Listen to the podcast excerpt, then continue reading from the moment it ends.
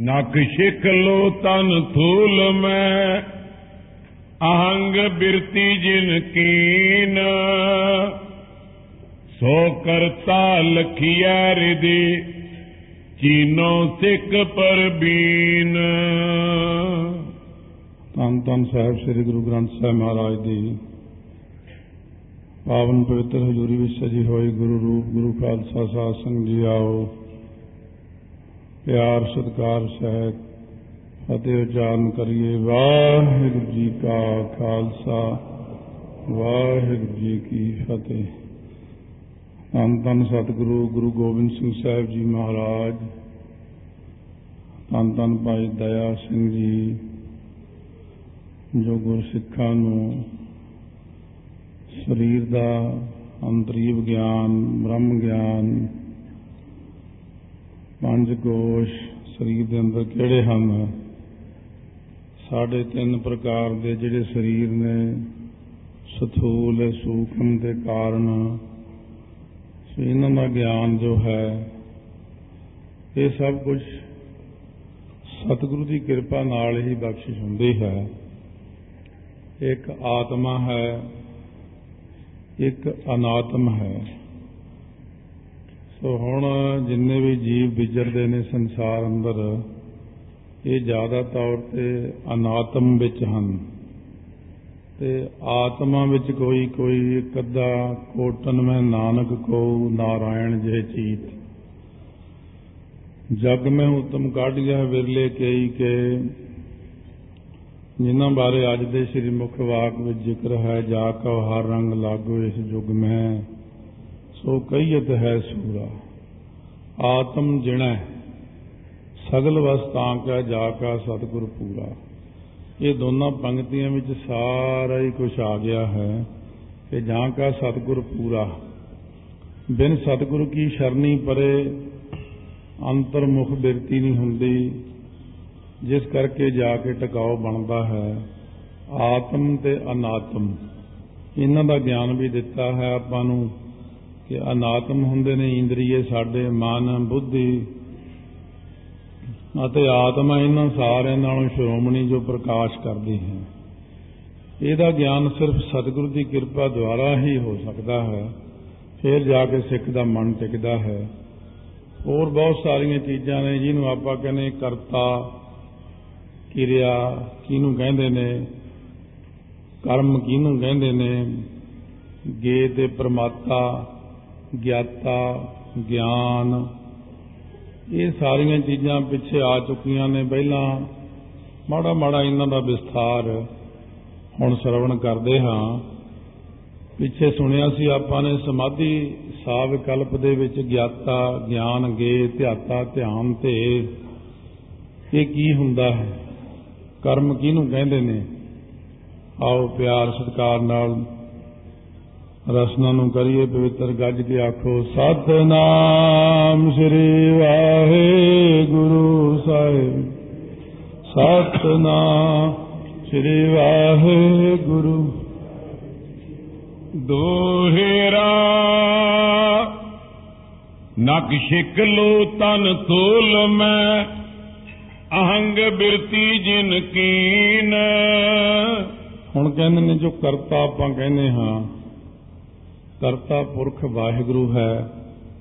ਇਹ ਜੀਵ ਆਪਣੇ ਆਪ ਨੂੰ ਕਰਤਾ ਮੰਨਦਾ ਹਰੇਕ ਕੰਮ ਦਾ। ਮੈਂ ਇਹ ਕਰ ਦਿੱਤਾ, ਮੈਂ ਉਹ ਕਰ ਦਿਆਂਗਾ। ਇਹਦੇ ਅੰਦਰ ਜਿਹੜਾ ਇਹ ਕਰਤਾ ਪੁਣਾ ਜਾਗਦਾ ਹੈ, ਕਰਤਾ ਪੁਰਖ ਨੂੰ ਭੁੱਲ ਕੇ ਆਪਣੇ ਆਪ ਨੂੰ ਇਹ ਕਰਤਾ ਸਮਝਦਾ ਹੈ। ਕਹਿੰਦੇ, ਨਖ, ਸਿੱਖ ਲਓ। ਨਖ ਹੁੰਦਾ ਹੈ ਨੌ ਸਿੱਖ ਹੁੰਦਾ ਸ਼ਿਖਾ, ਸਿਰ ਦੀ ਚੋਟੀ ਤੱਕ। ਪੈਰ ਦੇ ਨੌ ਤੋਂ ਲੈ ਕੇ ਜੰਗੂਠੇ ਤੋਂ ਲੈ ਕੇ ਸਿਰ ਦੀ ਚੋਟੀ ਤੱਕ ਸਥੂਲ ਸਰੀਰ ਦੇ ਵਿੱਚ ਇਹ ਜਿਹੜੀ ਹੈ ਨਾ ਮੈਂ ਪੁਣੇ ਦੀ ਬੁੱਧੀ ਅਤੇ ਹਉ ਜਿਹੜੀ ਆ ਜਾਂਦੀ ਹੈ, ਇਹ ਅੰਦਰੋਂ ਜਿਹੜਾ ਕਰਦਾ ਹੈ ਕਿ ਮੈਂ ਕੀਤਾ ਹੈ, ਮੈਂ ਕਰ ਦਿਆਂਗਾ, ਹਉ ਵਿੱਚ ਆਇਆ, ਹਉ ਵਿੱਚ ਗਿਆ ਇਹਨੂੰ ਕਹਿੰਦੇ ਨੇ ਇਹ ਜੀਵ ਕਰਤੇ ਪੁਣੇ ਵਿੱਚ ਹੈ। ਸੋ ਕਰਤਾ ਲਖੀਐ ਰਿਦੇ ਚੀਨੋ ਸਿੱਖ ਪਰਬੀਨ ਉਹ ਕਰਤਾ ਹਿਰਦੇ ਦੇ ਵਿੱਚ। ਇਹ ਗੱਲ ਨੂੰ ਜਾਣਨਾ ਕਰੋ ਹੈ ਸਿੱਖ ਕਿ ਜਿਹੜਾ ਕਰਤਾ ਬਣ ਜਾਂਦਾ ਹੈ ਜੀਵ ਅਥਵਾ ਜੇ ਕਰਤਾ ਪੁਰਖ ਵੀ ਕਹੀਏ ਕਿ ਸਾਰੀ ਪ੍ਰੇਰਣਾ ਦੇਣ ਵਾਲਾ ਉਹ ਵਾਹਿਗੁਰੂ ਹਿਰਦੇ ਦੇ ਅੰਦਰ ਵਾਸਾ ਕਰਦਾ ਹੈ। ਇੰਦਰੈ ਦੁਆਰਾ ਨਿਕਸ ਕੈ ਬਿਰਤ ਵਿਖਈ ਲੋ ਜਾਏ। ਹੁਣ ਜਦੋਂ ਇਹ ਕਿਰਿਆ ਹੁੰਦੀ ਹੈ ਕਿਰਿਆ ਕਿਵੇਂ ਹੁੰਦੀ ਹੈ? ਇਹ ਤਾਂ ਹੈ ਅੰਦਰ ਹਾਂ ਤੇ ਮੈਂ ਦੋ ਚੀਜ਼ਾਂ ਪਹਿਲਾਂ ਕਹੀਆਂ ਨੇ ਮੈਂ ਕਰਤਾ ਹਾਂ। ਕਹਿੰਦੇ ਬਿਰਤੀ ਜਦੋਂ ਵਿਸ਼ਿਆਂ ਤੱਕ ਜਾਵੇ ਇੰਦਰੀਆਂ ਦੁਆਰਾ ਨਿਕਲ ਕੇ ਬਿਰਤੀ ਜਦੋਂ ਵਿਸ਼ਿਆਂ ਤੱਕ ਜਾਂਦੀ ਹੈ। ਕਿਰਿਆ ਕਹੈ ਤਿਸ ਵਿਰਤ ਕੋ ਸਤਗੁਰ ਦੇਤ ਸੁਨਾਏ ਸਤਿਗੁਰੂ ਜੀ ਨੂੰ ਸੁਣਾ ਦਿੰਦੇ ਨੇ ਕਿ ਉਸ ਬਿਰਤੀ ਨੂੰ ਕਿਰਿਆ ਕਿਹਾ ਜਾਂਦਾ ਹੈ ਜਿਹੜੀ ਇੰਦਰੀਆਂ ਦੁਆਰਾ ਨਿਕਲ ਕੇ ਬਿਰਤੀ ਵਿਸ਼ਿਆਂ ਦੇ ਵਿੱਚ ਪ੍ਰਵਿਰਤ ਹੁੰਦੀ ਹੈ। ਵਿਖੈ ਐ ਸ਼ਬਦਾਦ ਜੇ ਸਭ ਕੇ ਸਹਿਜ ਸੁਭਾਏ। ਹੁਣ ਕਹਿੰਦੇ ਨੇ ਕਰਮ ਕਿਹਨੂੰ ਕਹਿੰਦੇ ਨੇ? ਇਹ ਕਰਮ ਕਿਵੇਂ ਕਰਦਾ ਹੈ ਜੀਵ? ਤੋਂ ਕਹਿੰਦੇ ਹਨ ਕਿ ਇਹ ਜਿਹੜਾ ਨਾ ਵਿਖੇ, ਵਿਸ਼ੇ ਕਿਹੜੇ ਨੇ? ਆਹ ਹੈ ਸ਼ਬਦਾਦ ਜੇ। ਸ਼ਬਦ ਆਦਿਕ ਭਾਵ ਸ਼ਬਦ, ਸਪਰਸ਼, ਰਸ, ਰੂਪ, ਗੰਧ, ਇਹ ਇਹਨਾਂ ਦੇ ਵਿੱਚ ਸਹਿਜ ਸੁਭਾਵ ਹੀ ਇਹ ਜਦੋਂ ਚਲਿਆ ਜਾਂਦਾ ਹੈ। ਫਿਰ ਸੰਗ ਵਿਆਪੈ ਵਿਰਤ ਜਬ ਕਈਆ ਕਰਮ ਬਣਾਏ ਤੋ ਜਦੋਂ ਇਹਨਾਂ ਦੇ ਨਾਲ ਬਿਰਤੀ ਵਿਆਪਦੀ ਹੈ ਸ਼ਬਦ ਸਪਰਸ਼ ਰੂਪ ਗੰਧ ਆਦਿ ਜੋ ਵਿਸ਼ੇ ਨੇ ਤਿੰਨਾਂ ਸਾਰਿਆਂ ਨਾਲ ਜੇ ਸਹਿਜ ਸੁਭਾਵਕ ਬਿਰਤੀ ਵਿਆਪੇ ਜਾਂ ਕਹਿੰਦੇ ਜਿਵੇਂ ਬਿਰਤੀ ਇਹਨਾਂ ਵਿੱਚ ਲੱਗ ਜਾਵੇ ਜਿਵੇਂ ਸ਼ਬਦ ਇੱਥੇ ਉਹ ਸ਼ਬਦ ਨਹੀਂ ਜਿਹਦੀ ਗੱਲ ਕਰਦੇ ਆ ਗੁਰਬਾਣੀ ਦਾ ਸ਼ਬਦ ਨਹੀਂ ਇੱਥੇ ਸ਼ਬਦ ਦਾ ਅਰਥ ਹੈ ਜਿਵੇਂ ਬਹਿ ਕੇ ਬੰਦਾ ਆਮ ਤੌਰ ਤੇ ਦੁਨੀਆ ਦਾ 99% ਦੁਨੀਆ ਦਾ ਇਹ ਹਾਲ ਹੈ।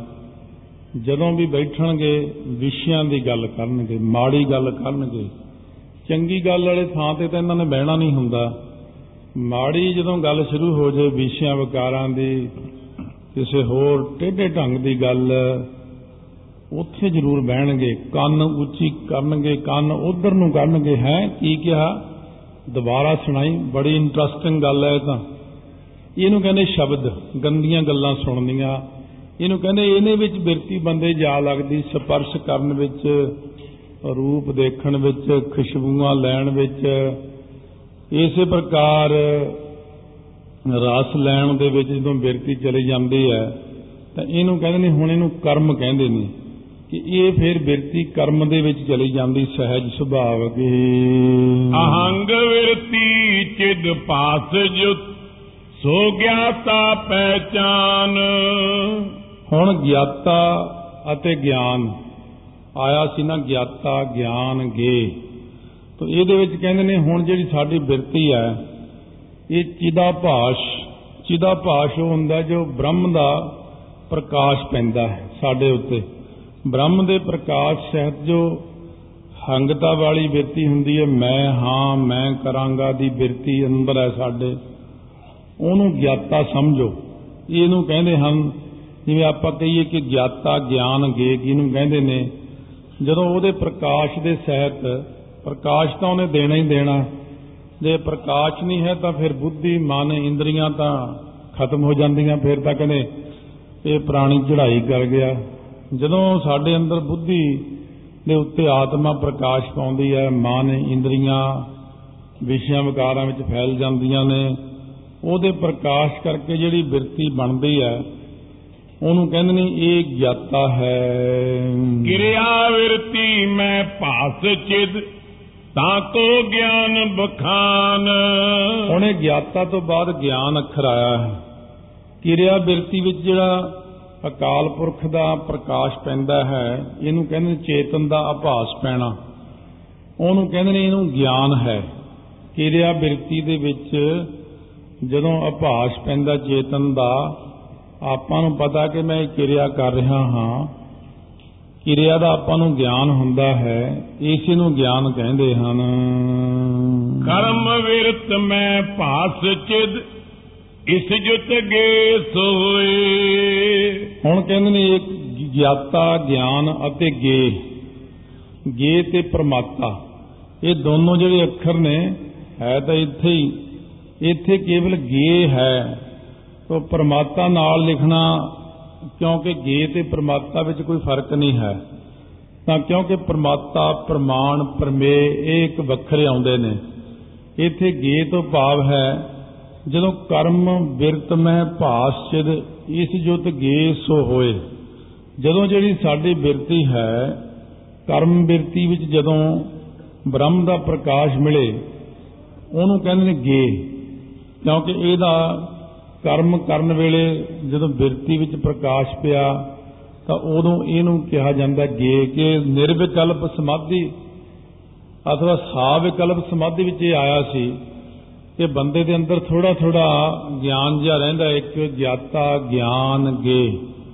ਮੈਂ ਹਾਂ, ਉਹ ਬ੍ਰਹਮ ਹੈ, ਮੈਂ ਉਹਦਾ ਜਾਪ ਕਰਦਾ ਹਾਂ। ਇਹਨਾਂ ਦੋਨਾਂ ਨੂੰ ਜਣਾਉਣ ਵਾਲਾ ਉਹ ਜਿਹਦਾ ਭਾਸ਼ ਸਾਖੀ ਰੂਪ ਮੈਨੂੰ ਜਣਾਉਂਦਾ ਹੈ। ਪਰ ਇੱਕ ਸਮਾਂ ਐਸਾ ਵੀ ਆਉਂਦਾ ਹੈ, ਜਦੋਂ ਸਾਧ ਕਲਪ ਸਮਾਧੀ ਲੱਗ ਜਾਂਦੀ ਹੈ, ਉੱਥੇ ਜਾ ਕੇ ਇਹ ਜੀਵ ਪੁਣਾ ਮੁੱਕ ਜਾਂਦਾ ਹੈ। ਉੱਥੇ ਮੈਂ ਤੇ ਤੂੰ ਫ਼ਰਕ ਨਹੀਂ ਰਹਿੰਦਾ ਅਬ ਤੂੰ ਹੀ ਮੈਂ ਨਹੀਂ ਕਿਉਂਕਿ ਮੇਰਾ ਹੁਣ ਆਪਣਾ ਪੁਣਾ ਮੁੱਕ ਚੁੱਕਿਆ ਹੈ। ਗਿਆਤਾ ਪਰਮਾਤਾ ਹੈ ਇਕ ਕੇ ਆਖੈ ਦੋਏ। ਉਹ ਗਿਆਤਾ ਤੇ ਪ੍ਰਮਾਤਾ ਇਹ ਇੱਕ ਦੇ ਹੀ ਦੋ ਨਾਮ ਹਨ ਇੱਕ ਅੱਖਰ ਦੇ ਹੀ। ਗਿਆਨ ਕੈ ਪਰਮਾਨ ਕੋ ਗੇ ਪਰਮੇਸ਼ ਜਾਨ ਸੋ ਗਿਆਨ ਕਹਿੰਦੇ ਨੇ ਪ੍ਰਮਾਣ ਨੂੰ। ਤੇ ਗੇ ਜਿਹੜਾ ਹੁੰਦਾ ਹੈ, ਕਹਿੰਦੇ ਉਹ ਪਰਮੇ ਨੂੰ ਜਾਣਨਾ ਕਰੋ, ਉਹਨੂੰ ਗੇ ਕਹਿੰਦੇ ਨੇ। ਸੋ ਇਸ ਤਰੀਕੇ ਦੇ ਨਾਲ ਫੇਰ ਸਮਝ ਲਈਏ ਕਿ ਜਿਸ ਤਰੀਕੇ ਨਾਲ ਤ੍ਰਿਪੁਟੀ ਵਿੱਚ ਆਪ ਜਿਵੇਂ ਤਿਵੇਂ ਗਿਆਨ ਨੂੰ ਪ੍ਰਮਾਣ ਤੇ ਗੇ ਨੂੰ ਪਰਮੇ ਕਹਿ ਲੈਂਦੇ ਨੇ, ਇਸ ਤਰੀਕੇ ਨਾਲ ਕਿ ਗਿਆਨ ਨੂੰ ਪ੍ਰਮਾਣ ਤੇ ਗੇ ਨੂੰ ਪਰਮੇ ਕਿਉਂਕਿ ਇਹਨਾਂ ਦੇ ਦੋ ਨਾਮ ਨੇ। ਗਿਆਤਾ ਗਿਆਨ ਗੇ ਵੀ ਉਹੀ ਚੀਜ਼ ਹੈ। ਧਿਆਤਾ ਧਿਆਨ ਤੇ ਵੀ ਉਹੀ ਚੀਜ਼ ਹੈ।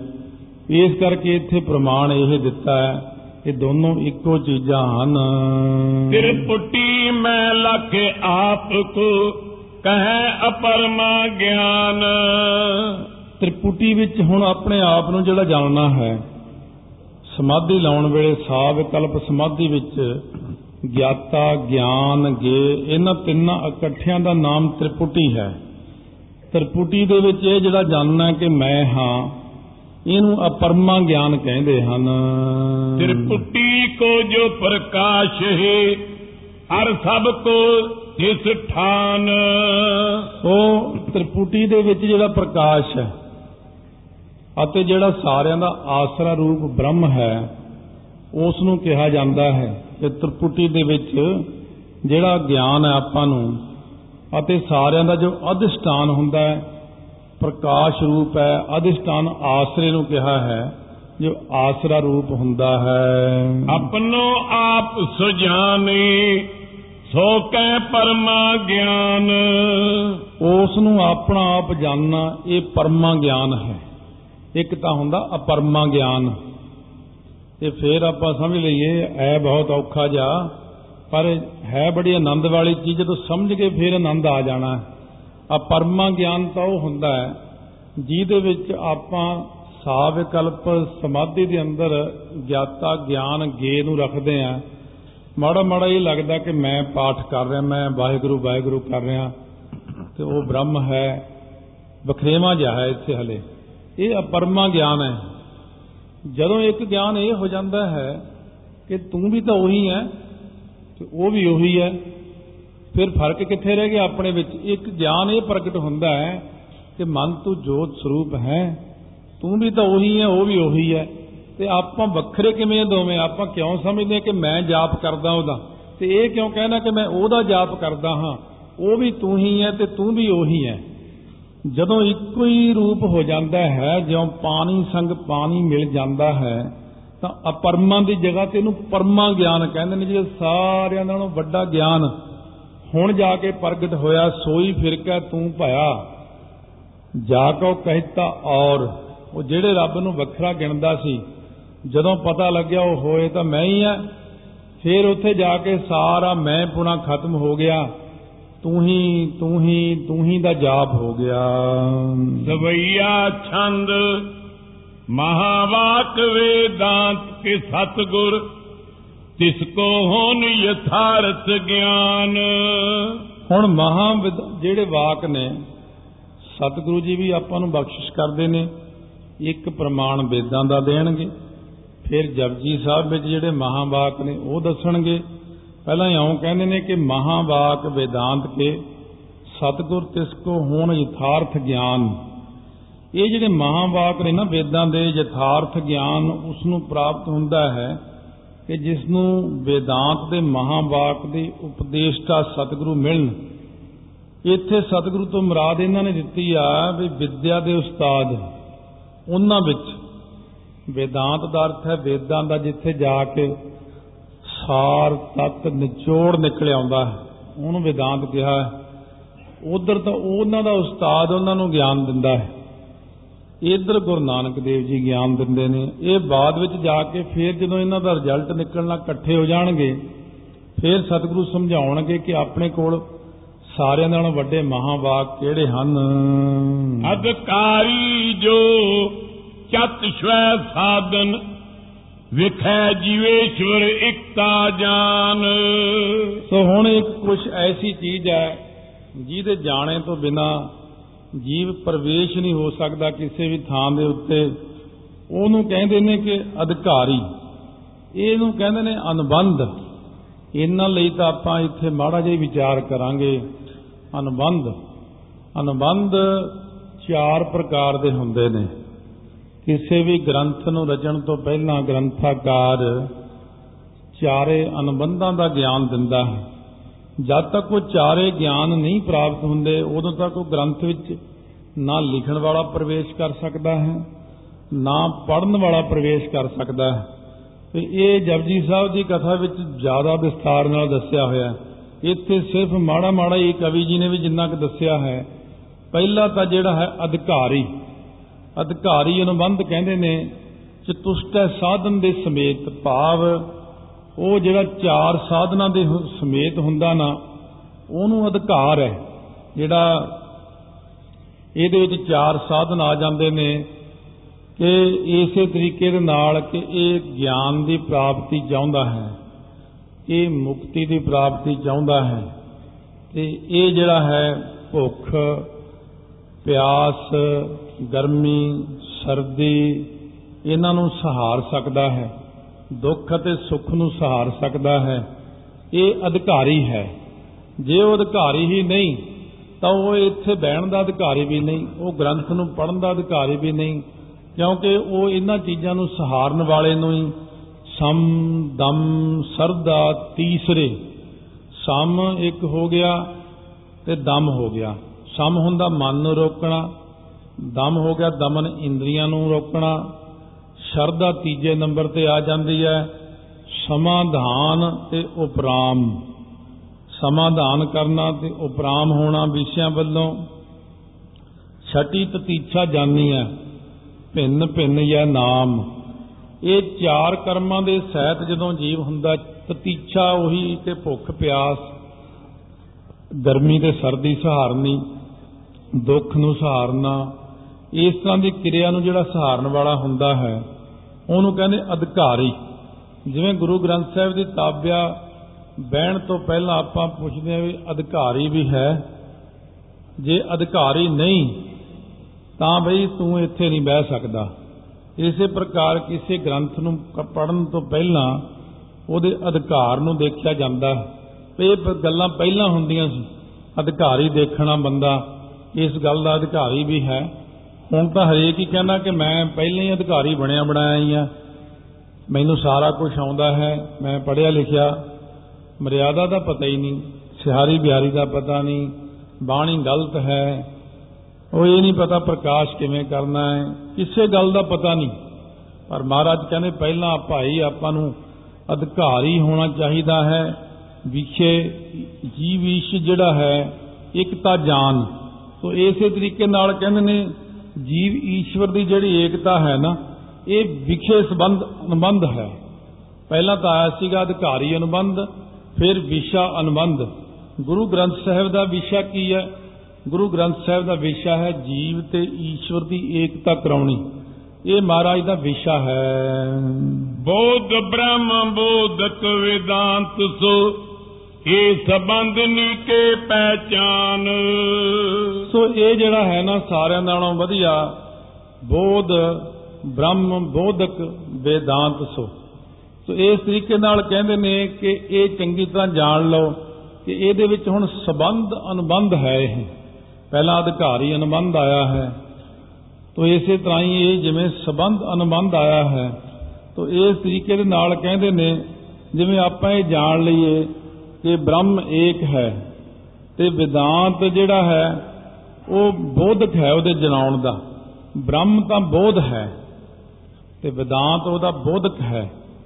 ਜਿਵੇਂ ਆਪਣੇ ਜਾਣਨ ਦਾ ਵਿਸ਼ਾ ਕੀ ਹੈ ਬ੍ਰਹਮ? ਆਪਾਂ ਕਿਹਨੂੰ ਮਿਲਣਾ ਚਾਹੁੰਦੇ ਆ ਵਾਹਿਗੁਰੂ ਨੂੰ। ਵਾਹਿਗੁਰੂ ਦਾ ਜਨਾਉਣ ਵਾਲਾ ਕੌਣ ਹੈ? ਉਹ ਗੁਰਾਂ ਦੀ ਬਾਣੀ ਹੈ। ਇਸ ਤਰੀਕੇ ਨਾਲ ਪਹਿਲਾਂ ਇਹ ਸਬੰਧ ਜਾਣ ਲਓ। ਕਿ ਗੁਰਬਾਣੀ ਦਾ ਸਬੰਧ ਕੀ ਹੈ?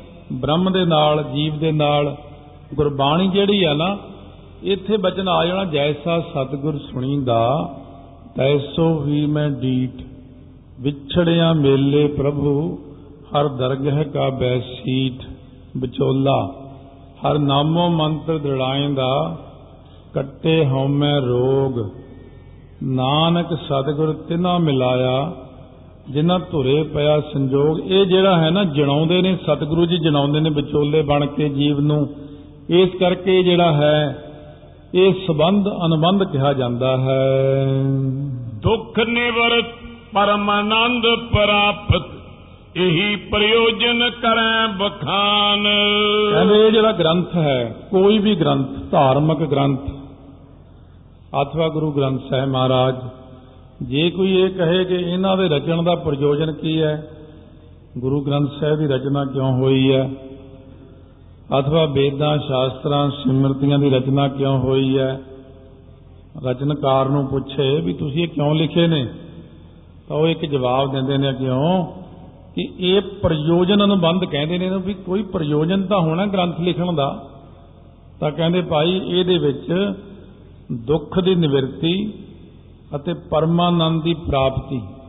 ਇਹੀ ਪ੍ਰਯੋਜਨ ਹੈ ਸਾਡਾ ਕਿ ਜੀਵ ਜਿਹੜਾ ਹੈ, ਉਹ ਦੁੱਖਾਂ ਤੋਂ ਨਿਵਰਤ ਹੋਵੇ ਅਤੇ ਪਰਮਾਨੰਦ ਦੀ ਪ੍ਰਾਪਤੀ ਹੋਵੇ। ਨਾਨਕ ਭਗਤਾਂ ਸਦਾ ਵਿਗਾਸ ਸੁਣਿਆ ਦੁਖ, ਪਾਪ ਕਾ ਨਾਸ। ਇਹ ਗੁਰੂ ਗ੍ਰੰਥ ਸਾਹਿਬ ਦਾ ਪ੍ਰਯੋਜਨ ਹੈ। ਇਸ ਕਰਕੇ ਪ੍ਰਯੋਜਨ ਅਨੁਬੰਧ ਹੈ। ਓਹੇਰਾ ਇਹ ਚਾਰੋਂ ਅਨਬੰਧ ਕੋ ਗਿਆਨ ਰੇ ਦੇ ਜਬ ਹੋਏ। ਇਹ ਚਾਰਾਂ ਅਨੁਬੰਧਾਂ ਦਾ ਗਿਆਨ ਹਿਰਦੇ ਦੇ ਅੰਦਰ ਹੋਣਾ ਚਾਹੀਦਾ ਹੈ ਕਿ ਮੈਂ ਅਧਿਕਾਰੀ ਹਾਂ ਅਧਿਕਾਰੀ ਅਨੁਬੰਧ, ਫਿਰ ਵਿਸ਼ੇ ਅਨੁਬੰਧ, ਸਬੰਧ ਅਨੁਬੰਧ, ਪ੍ਰਯੋਜਨ ਅਨੁਬੰਧ। ਇਹਨਾਂ ਚਾਰਾਂ ਦਾ ਜਦੋਂ ਅਧਿਕਾਰੀ ਹੋ ਜਾਂਦਾ ਜੀਵ ਇਹਨਾਂ ਦਾ ਗਿਆਨ ਹੋ ਜਾਂਦਾ ਹੈ ਹਿਰਦੇ ਦੇ ਵਿੱਚ।